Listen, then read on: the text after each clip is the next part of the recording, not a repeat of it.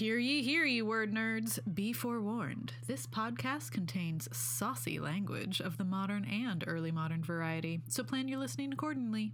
Or don't. That's a choice you can make. Don't say we didn't warn you. Ooh, I like that Ashland mug you're rocking there. Yeah, you do. Yeah, you Yeah. do. I do. Yes, that's why I said it. Ah, It was my first uh, Shakespeare mug I ever owned. I why am I still wearing a bra? Girl, I don't know. Ugh. Get rid of that it's thing. because I've been out of the house for fucking 10 hours today. And then I got home and I was like, oh, pants off, food, face. Get them out of um, boob jail, man. Yeah. Yeah. Are they I feel like. are they free? Are they better now so we can record? I mean, Aubrey. I'm ready when you are. Just deep breath. Swing your swing your boobs. Just let them free and then just go. Welcome to the Hurly Burly Shakespeare Show. Wait, I want to do that again. No, that was so good. That was so alive. No, wait, I can do it better. I can do it better. We're going to do it live.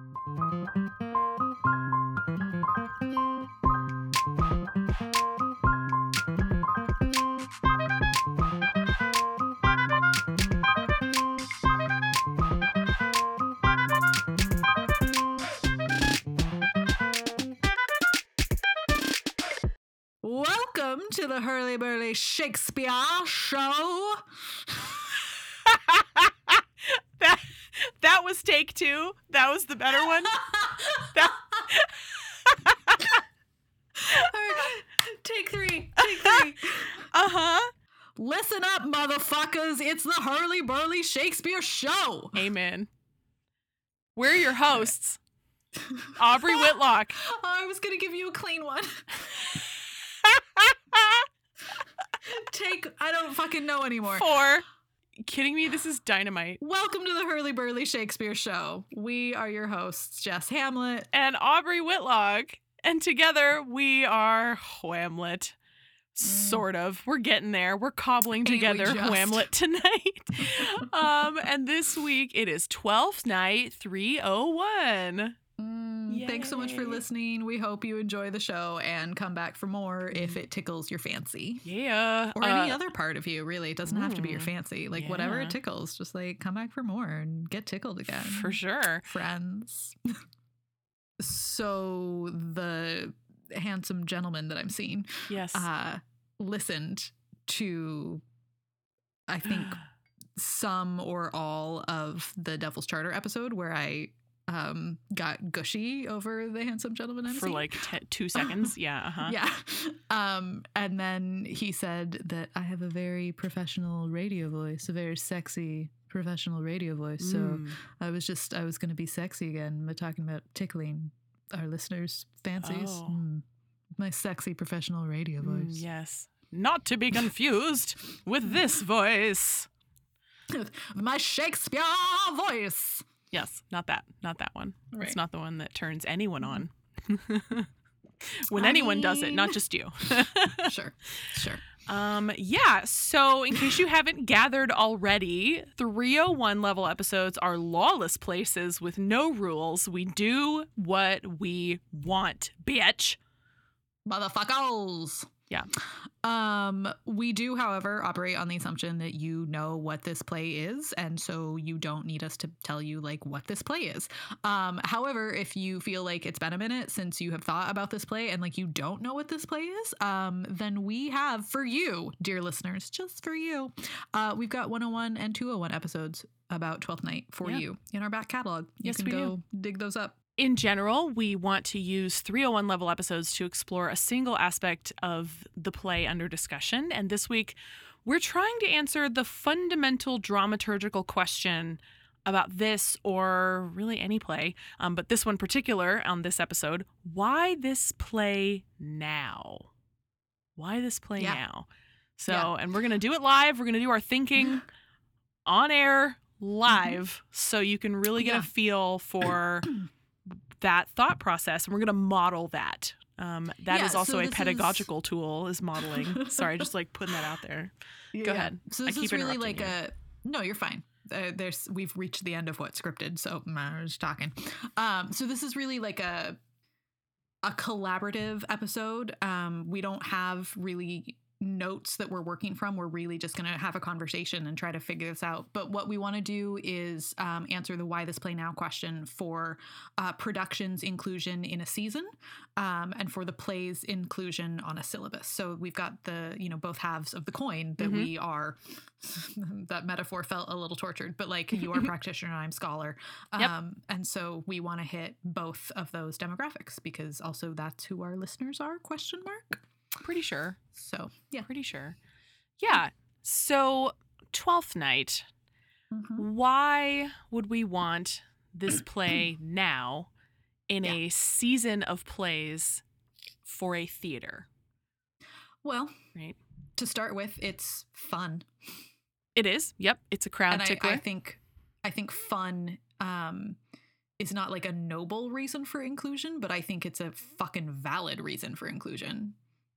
Yeah, you know, and I mean it it um provides a balance, you know, if you're exploring Mhm. something a little more tragic or serious or some Mhm. other genres in your season, it provides a nice lightness um Yeah. to the to the recipe of the whole season. Mhm. So so there is that. I mean there is some validity to that. Also it is, Mhm. you know, if you're a struggling company, Twelfth Night's pretty popular. It's not as popular as Midsummer. It won't make you as much money as Midsummer, but it is a good one. Um, Yeah. It's a it's a popular title. Like it will bring it. It will bring income. You know, because twins are funny, right? we Am I love right? twins. We love love. Twins, we love gender swapping. mistaken Yeah. identity. Yeah, it's Yeah. great. It's all great, and it's all gravy. Um, so It's that's wonderful. also, you know, a lot of tropes that can speak to other parts of your season, right? Like if you have a tragedy or you know, if you if this is say you're not a Shakespeare company and this is fitting in with modern plays, um and let's say Mm. that you you were exploring themes of like familial dissolution and uh, reunion in in your season if you have you know family issues or estrangement issues like this play will Mhm. speak to that Yeah. it would also i think um depending on of course how you ended up staging the, this play itself and what maybe concept you want to tie to it if you do um Mhm. gender identity i mean Mhm. in our i think 101 or 201 episode i ranted about a terrible version of 12th night i had seen where they they did the gender bending all weird um, Yep. and it ended up you know the twins not being actual twins it was too strange it was too much for me. But Yep. one thing they did do that was really awesome was the the actor that played viola they are a gender neutral actor. Um, right. and so they were able to do that. If- sorry when you say gender neutral you mean non-binary? I'm sorry yes i mean i mean non-binary i don't great. I was like I wait a know. minute what does that mean? My uh, i was thinking in my Yeah. brain gender neutral Yeah, pronouns no um, I got and you. it came out of my you. face wrong. I got you. I got you. Um non-binary there's a non-binary actor. Um and i just think they they executed that all wrong by like eliminating a character. Like don't do that. Um but Right, and when you say they in this context you mean not the actor i mean sorry. Uh, Girl, the no, I'm company just- I'm- and the director. Uh-huh. yes thank you. No it's Yeah. helpful. Thank you. Yeah. um Yeah. Anyway if you want to hear me rant about that with more verve go and listen Yeah. to our old episodes but um but it can speak to any of the pants plays really can Mhm. speak to um any kind of gender discussion that you want to have in an overall season i think Right. yeah yeah i mean also themes of like loss just overall Mhm. um reunion and uh uh like i don't i mean i don't want to say that this is a refugee play because i don't think it is but issues surrounding um finding one's way in a foreign Mhm. land i think also this this play can complement nicely if you Mhm. do it consciously and think about it totally like if that's if that's one of the reasons that you want to do this play and that's one of the things you're trying to hit i think that'll Yeah. hit pretty well totally or if you just want to design a whole season about shipwrecks i think this would be a great one yeah oh my fucking a god sign shipwreck me up for a season wouldn't that be season. great That'd be so great. Like outside of Sign not just Shakespeare up. either, or even the early modern canon. Like I Mhm. I don't know what other contemporary plays there are that feature Yeah. shipwrecks, but I know there have to be some. So Right, like if you wanted to design a whole shipwreck season, play. yeah, yeah, let's find Modern plays Modern about plays shipwrecks. Shipwrecks. Hey Google. Um, I by wonder the if there's a play about the wreck of the Edmund Fitzgerald. what in 'cause the that world would be is- What amazing. is that? Uh, it is a famous-ish shipwreck on one of the Great Lakes in um, the 19th century, maybe. Uh, that was immortalized in poem and or song by someone kind of famous, and that's all I know. Hmm. Okay. But also, if you wanted to do just Shakespeare plays about shipwrecks, you could totally do that. I mean, it would be a small season, but you could do it. It would. I mean, you gotta you gotta throw some Bowfletch in there too. Like you would want Yeah. some Sea Voyage in there. You could you could do an early modern season about For sure. shipwrecks. Uh, and sure. in fact, I think you should. I think that would sell very well because that Yeah. would be Twelfth Night and Pericles and Sea Voyage and Clyclam and um uh but, but Fair Maid Tempest. of the West Tempest Fair Maid of the West I think has a shipwreck. It has ships. I'm actually not sure if there's a shipwreck in it. Um, Hmm. why are we not? Why did we not put Clyclam on the list for this season? We Is still too can. late? Can we switch something out? Because I feel like I really want to talk about. Too. I know I do too. Like I really we- want to talk about the maid's tragedy. Like I've been Right? dying to talk about the maid's know. tragedy. I mean, maybe I can't believe I'm saying this, but maybe we just add another episode. we do Clyclam. It's season Right. three. Like, why have we not done Clyclam? That's true. Um, I mean, I don't hate it. I don't hate that idea. or if we come back for season four, we start with Clyclam. Yeah. Yeah. That might be be okay. That'd be a fun way to start. Right? Be like, what Um, up, bitches? You heard about this play? And I say it just like that. You heard about this play? Um, I've derailed. wow. Shipwrecks is yeah. Okay. So fun story. Fun story. When I googled, I literally googled plays about shipwrecks, and it only delivers me Shakespeare stuff. Um, Interesting. Yeah, weird, right? And maybe it's like Google knows me too well, you know, and it just knows who I am, so it tailors my uh, robots. These robots are coming for us. I'm gonna tweet Um, about it. Maybe see mm, if yeah. anyone on my on my Yeah. tweeters knows about Because uh, like I've non I've Shakespeare seen plays. a fair number of modern and contemporary plays, Mm, mm. but I Uh, just can't think. August Wilson, maybe Gem of the Ocean. Gem of the Ocean. Is there a shipwreck in that play? There's a ship in that play. There's certainly some ocean in that play. Yeah. I loved that play. I got to see that play. Oh God, it At OSF? stunned. Yes. With the yep, uh huh. I saw that Oh. production. Yeah. oh my which God, is why it uh-huh. just crushed that my image heart. is just seared. I remember nothing actually about the play, but the the way that they lit the ship is Oh my God, my brain. It was stunning. That stunning production. Oh my God. yeah. It was Yeah. fucking brilliant. Um, Yeah, I'm just I have to tweet it right now, otherwise I'm gonna forget. Yeah. Well, anyway, hey, we'll put that one out to the listeners too. Just you know, Yeah, if you shipwreck. know just just put that little flea in your ear, and and you know, if you're doing a shipwreck season, also maybe you know, just for funsies, tying things thematically together. If you're doing a season about twins, that would be a reason to include this. So Oh, there's twinning. a shipwreck in um Comedy of Errors. sort of. Oh yeah, well There's they a- talk about it. Yeah, yeah, there's like a, a- pre pre play shipwreck. yeah. There's also sort of a shipwreck in The Winter's Tale. Oh yeah. More like more Yeah, like the an boat gets smashed shipwreck. by a storm, but yeah. That's I mean that's a shipwreck. That's the I mean, yeah, literal definition of a shipwreck. I guess, yeah. Yeah. Yep, uh-huh. If there's a play about the ship. Titanic, that's um a shipwreck play. Can you hear Becky? She's hollering. I can hear Becky. If anybody Okay. hears like suspicious sounding suction noises, it's my pervert dog gnawing on her rubber ball like in my lap. Um, yeah, she heard her Oh. name. She's looking at me now. She's like, "What?" Oh, baby girl has an ear infection. She does not. She's not happy with me. Poor girl. Anyway, we have so digressed. Um, yep. so, uh, I mean, there are some there are some darker reasons why you Mhm. would want Twelfth Night in in your season too. I mean, it's not all fun and games.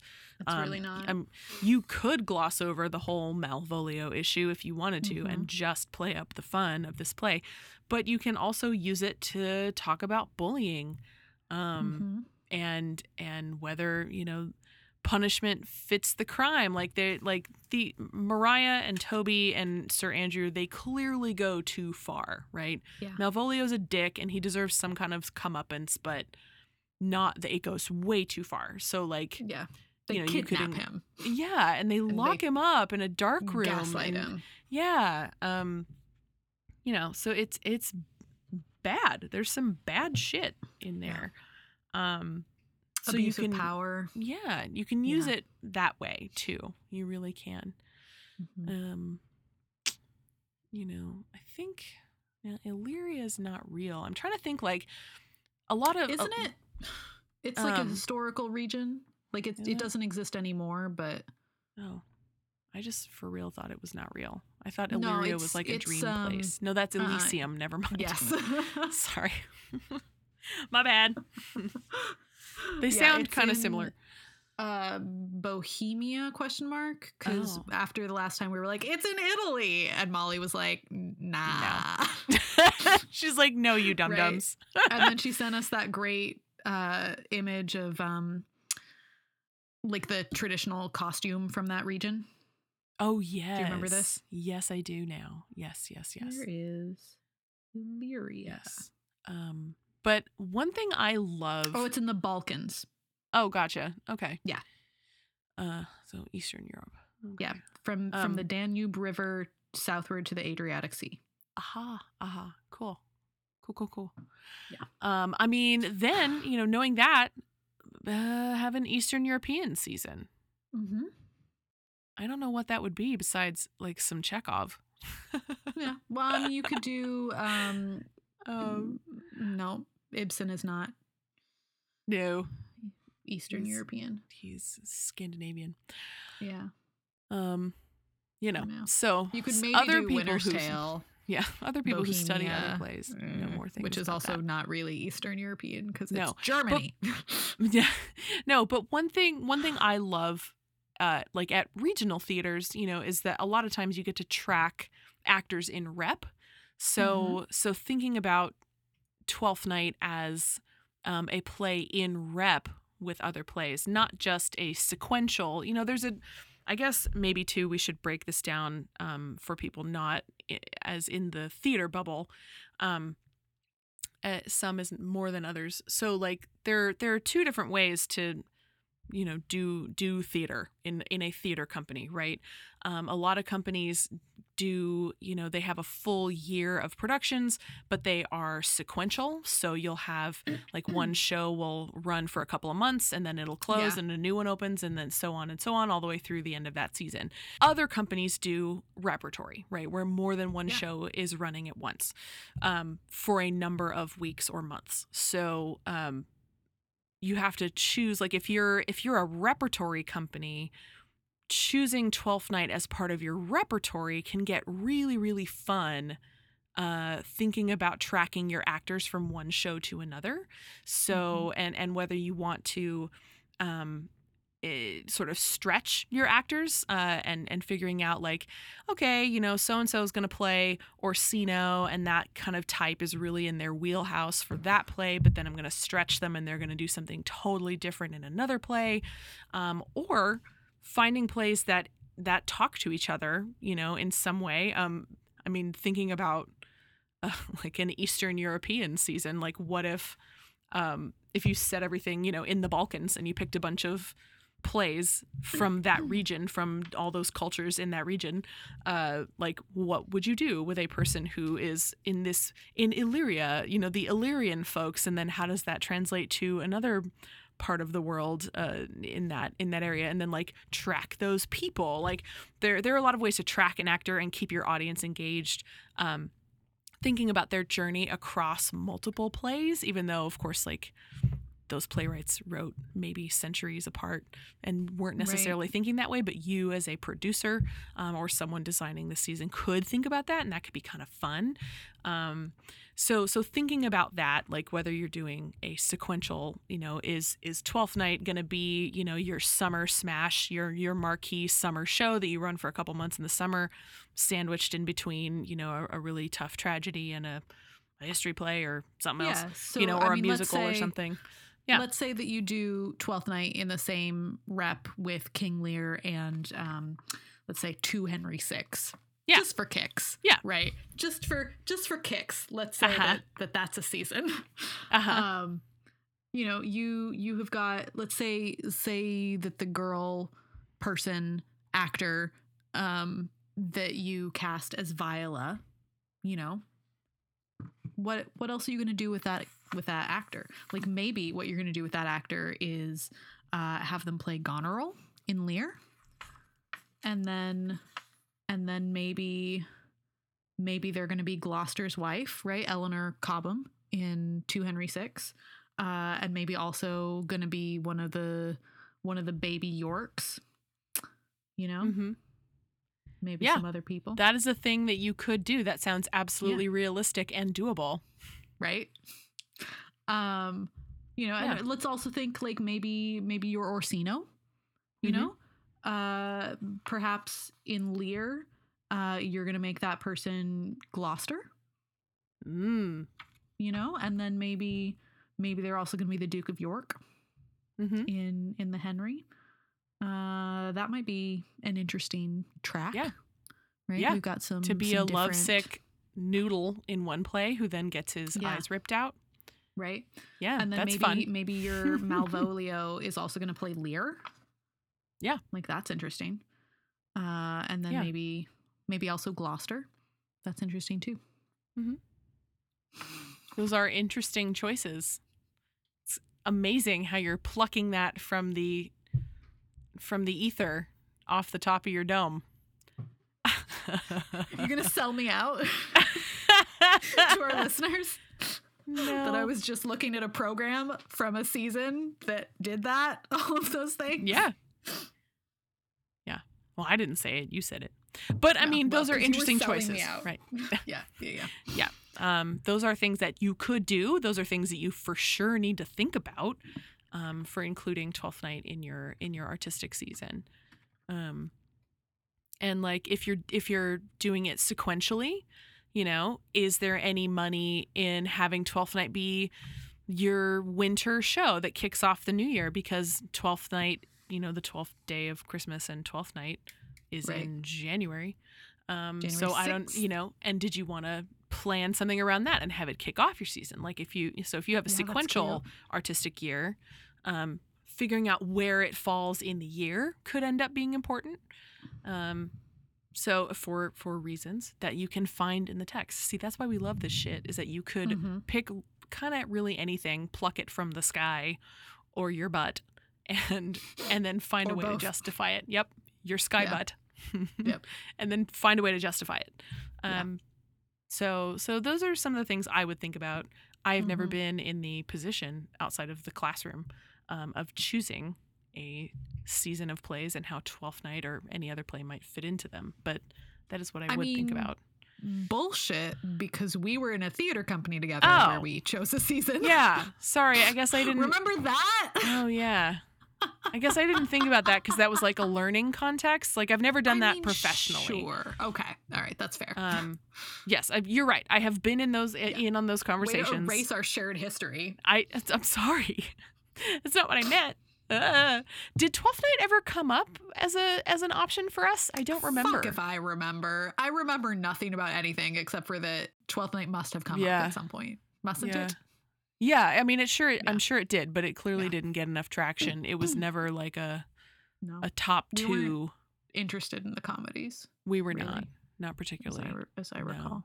All right. So then Anyway. now perhaps uh, let's think about including it on a syllabus. Um, Yeah. Right, because you you are also an educator as well as a practitioner. Mhm. Um, I am only an educator, but I practice at educating, so Yeah. I'm an education practitioner. Um, so I have never taught 12th night. Uh, however, at the University of Alabama, where I am currently, it gets taught frequently in the Britlit survey because uh, it used to be, if not still is, one of the two Shakespeare plays included in the Norton anthology. Um, the other one has is or has been Othello. I Uh-huh. think I think it's Othello in Twelfth Night. It might be Lear in Twelfth Night. Something just got changed for this new edition, but I don't teach either of the plays that are in the Norton, so like it didn't really stick with me. Um, the point I'm making is that Twelfth Night gets taught frequently, and one of the principles of inclusion on a syllabus is does it show up in the anthology that you're teaching? And I think that I want to acknowledge that that is an absolutely valid reason to include it on a syllabus and that that happens all the time. So why should you include it on a syllabus? Because it's in the Norton. Mm-hmm. That's one reason. Another reason that I think it, and this is, I think, a reason that it is included in Norton at all, is because it's it's a pretty uh, compact play, right? Of of all of Shakespeare's comedies, Mm-hmm. um, it's it's pretty representative, but it's not terribly long. Um, it's also not terribly short. You know, it's not comedy of errors. Mhm. Um, it sort of hits all of the high points of Shakespearean comedy, right? It's got the the gulling scene, it's got the box tree Yep. scene, it's got hiding in plain sight, which we love. Twins it's got and pants roles. twins and pan- Yeah. you know, it's got all of the things that we just listed. The when we were talking tropes. about it. It's got a Yeah, lot got of really like tropes, telltale right? Shakespeare tropes. Yeah. Um, so For sure. if if you are thinking, okay, well, I have to teach a Shakespeare because I am teaching the Britlit survey. Let me teach a Shakespeare. Um, and you think I I only have room for one Shakespeare, and I would rather teach a comedy because of whatever reason that you would rather teach a comedy. Like this is a good representative comedy to Mhm. teach. Like Mhm. you know, it's good. It's fun. is. It's Mhm. easy, and there's there's subplot, but it's not hard subplot Right. if that makes Yeah. sense right it does it's not subplot that makes you work for it Mm-hmm. um And it does get all kind of brought back together and tied up Yeah. together at the end, Yeah. not left, you know, loose. yeah i mean it's not like winter's some tale where you subplots, basically right. have two separate plays Right. right, right. or um It doesn't I quite get tied up as neatly as Midsummer, but um, but yeah, Twelfth Night. yeah But yeah, it has um, it is it is a it's a nice little survey of Shakespeare in one play. Really, it's got a lot of the tropes that we love. It's got a it's you know got a tight little uh, structure. Um, it's got fairly representative verse. You know, it's Mhm. not like the soaring verse of you know Hamlet or Lear or whatever the big tragedies that people like, but it's got it's got some pretty good verse in it. You know, make me a willow cabin at your gate and Yeah. blah blah blah. That whole speech is really good. yeah patience Uh, on a monument Yeah, one, and too. yeah, and some really iconic lines. You know, for the music be the food of love play on say Like- yeah you know like some some lines that are culturally relevant that the kids Yeah. still use without realizing that they're using them so you know but you know what i'm saying? Like i remember you know i didn't teach at the university level but in high school my when i taught my high schoolers you know there are some idioms that we still use that people use all the time in the english language that they didn't realize came from certain plays and then we'd come across them while reading and they'd go oh that's from this? Yeah. You know and it was a point of of interest like it got them in you know what i mean? It was a way in. Mhm. so so and 12th night has some of those. Um it definitely has some of those and and it's got music yep so it's um very it's a, musical a fun way to engage multiple modalities you know Yeah. and and different also a lot learning styles mm-hmm right the clowns the clowns hit the prose. Yeah. Yeah, yeah. So yeah, it's it's um a little mini survey course of Shakespeare in one little play. I think Yeah. that's yeah. That's uh, if you have to pick only one, pick that one. you, it's a solid you could choice. do worse yeah Yeah. Yeah A solid choice. Um, when I teach the the Britlit survey, um, I theme my course. Um, My Mhm. course is sort of unofficially titled "Sex and Sin," um, and I try to pick every reading consciously in in a way that will support either sex or sin. So, like the idea is that early the first half of Britlit, um, writers are often, if not always, responding to uh, issues of sex or th- things relating to faith and religion and sin, you know, in Mhm. in some kind of way, um, because these things uh, are. I mean, I hate the word universal, but they they hit a wide cross section of the human experience, especially for the Brits. so thinking about what how, like how this play would fit into my Britlit survey. Um, as I said, you know, I've never I've never taught it. Uh, the plays that I've taught, um, I've, I've taught measure for measure a bunch. Um, I think that sort of is pretty obvious how that fits the sex and sin narrative that I'm I'm going for. Um, and then this year I taught uh, Two Noble Kinsmen and Winter's Tale.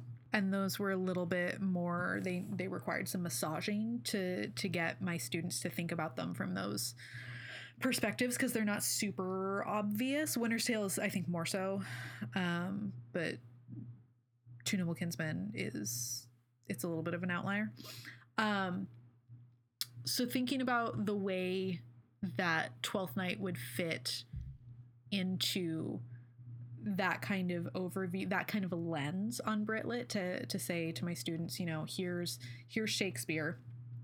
What's sexy about this and what's sinful about this? These are the questions that we sort of ask um, about every text that we that we read. Um, and I think that this one would also require a little bit of a a closer look, right? It's not obviously sexy or sinful. I mean, it's maybe it's maybe kind of obviously sexy. I don't know, just because of the love plots. Mm-hmm. Um, and if you're gonna equate romance with sex, which many people do, um, Uh-huh. I think that's a that's a a link that could be made. And at an undergraduate level, I think that's a fine link to make. Um, the sin, however, I think is more interesting Mm-hmm. Right? And i would i would want to walk to the subplot. I'd want to walk to malvolio. Um i'd want to walk to toby and maria. Um i would also want to walk to olivia and see you know what's she doing here and how how does her grief um inform this lens and how does her casting off of her grief inform this lens? And do we also want to talk about Viola, who spends the play lying about who she is? And considering that that is a sinful thing, even if though it's done out of self preservation, right? Are we, Mhm. how do we want to deal with her motivations there? Mm-hmm. Some would argue that Yeah. sex itself is a sin. So Yep. I find the Yeah. exploration of sex and that you dis that you separate them um, interesting. I mostly separate them because of John Donne. Ah. Who is so fucking sexy. Oh my god, John Donne can get it. He can get it. Uh huh. Just for everyone out there. Elegy 19 to his mistress going to bed. Google it. Read it. You're fucking welcome. John Donne can get it. Moving on. Um, is there anything to move on to? So including it in a syllabus. know. We're still Yeah, talking about a syllabus. Yeah. Um. Oh, I, am sort of tapped out on That's that. okay. Mm. Um, you know what, what? There's one thing. It's not exactly on anybody's syllabus, but let me Google it really quick before I talk out of turn. Colorado Shakespeare Festival. There it is. Um, Colorado Shakes is doing a really cool thing right now to use Twelfth Night to talk about anti-bullying. So I pulled up this article. It's in uh, the Times Call.com, so a Colorado paper. Um, actors from the Colorado Shakespeare Festival are using the Bard's timeless words to illustrate to the students the perils of bullying, and they uh, they do interactive workshops after the production. Um, small groups of students reenact a scene. It's actually very theater of the oppressed. Um, they take scenes from Twelfth Night uh, and they and they basically stage interventions in them and they um, address the the bullying happening you know around the the Toby and Malvolio stuff um, and they make changes. They they basically create their own scenes and and address the issue um, through theater which is so fucking cool um, so like I said it's not uh, traditional you know having it on a syllabus but it is being used to teach um, and to teach young people uh, which I think is very is really cool. Um, Colorado Shakes, good for you. Um, and they're gonna apparently they're gonna keep doing that. Um, let's see. As part of the center's partnership, they partnered with the Center for the Study and Prevention of Violence, um, and they gave the actors a crash course in bullying and the cycle of violence. And the actors uh, learn about a bunch of other stuff, and then they go in and they uh, and they work through these moments in the play with these seventh graders. Um, so that's awesome. I mean, one thing we didn't talk about is not just including this on a um, college syllabus, but for many of our listeners who are in the K 12 arena, Mhm. You know, how to include this play, which is not one of the big three, you know, Mhm. Caesar, Romeo and Juliet, or Hamlet. Um, how to include this on like a high school syllabus or a middle school syllabus. I mean, my first introduction to this play was uh, in high school. We, it was Mhm. the play that we did spring of my senior year. I played Viola. Oh, that's right. That's right. Yeah. And you've talked about that. Yeah. So I and I I don't personally uh, that was it was not one of the plays that I worked on in school and I know a lot of teachers feel like they can't deviate from like the big titles um, because their curriculum is so locked in. But I think there is something to be said, um, particularly right now in this world of anti-bullying and, and general sort of wokeness. Um, there's something to say for for its relevance in that way.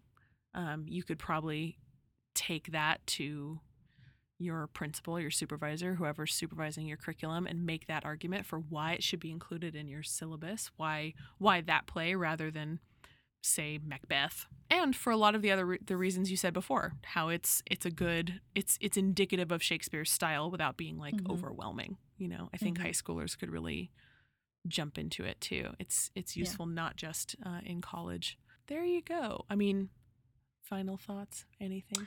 Uh, no, I got nothing, but I do want to return to modern plays with shipwrecks because Oh. Twitter has come through. Oh, already? Way to Yeah. go. Yeah. So, Fat Men in Skirts by Nicky Silver is not about a shipwreck, but is about the only two survivors of a plane crash on a desert island. So, it's basically a modern shipwreck. Um, plus incest and cannibalism, so it's pretty much Pericles and the Tempest put together. Says Oh my. Connor O'Sullivan. Um, and then we've got something called An Octoroon by Branden Jacobs hyphen Jenkins. Uh, and Alicia says that she's not sure if wreck is the right way to describe it, but it is quite a spectacle. Okay. Uh, and friend of the pod, delightful, wonderful Molly Saramet says uh, a play called Anon Emus. Okay. There's no good way to indicate parentheses in the middle of a word. Ah. Orally. You can only do that visually. So it's called a non parenthesis emus parenthesis. Ooh. Uh, by Naomi uh, Iizuka, I think is Okay. yeah, Iizuka. Um and that's what Twitter has come through so far. So if we come up with more, we will talk about them perhaps Yeah. in the future. If anybody thinks of something after hearing this episode, please holla at us. Um, Yeah. We'll just create our own and then, you know, shop it around to somebody who wants to do this season of shipwrecks, which would be Yeah. amazing. be so good. Ah, all right. Well, shall we gossip? Yeah. We got some good stuff this week. Yeah. Um, Yeah. So we've talked about American Moore Uh on this podcast at some point. I don't remember when. Um, Yeah. But really quick, it's a it's a one man show um, that is so hot right now.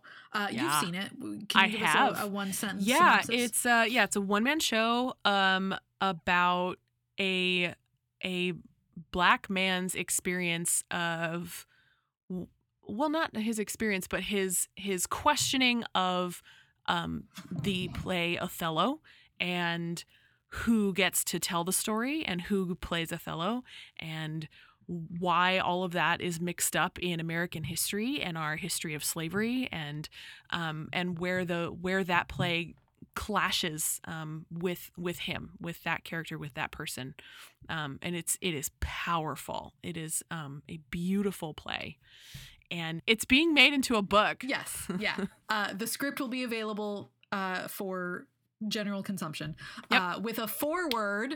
Forward, which I'm so fucking excited about, by Kim F. Hall, who is Yeah. one of the big people uh, in pre modern critical race studies. She is, I think, one of the founders of the field. Um, she's incredible in absolutely every way, and she's uh, a wonderfully generous scholar as well. Um, and wrote this amazing forward. I'm sure it's amazing. I haven't read it. I have no reason to know that it's amazing, but I have no reason to expect Yeah. that it is not amazing. So like it's going to be Yeah. amazing. Kim Hall wrote the goddamn forward, so like get it.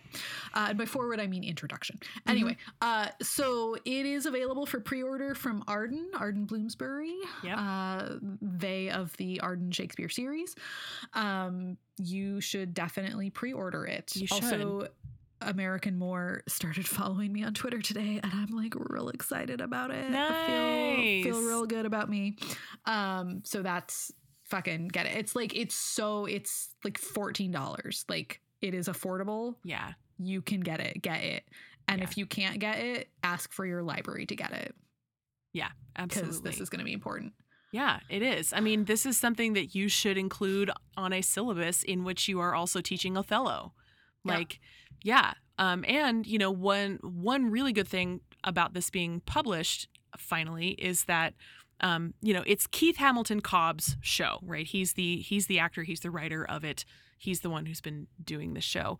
Um, but it now means that um, you know, other actors can purchase the rights for this and they can perform it.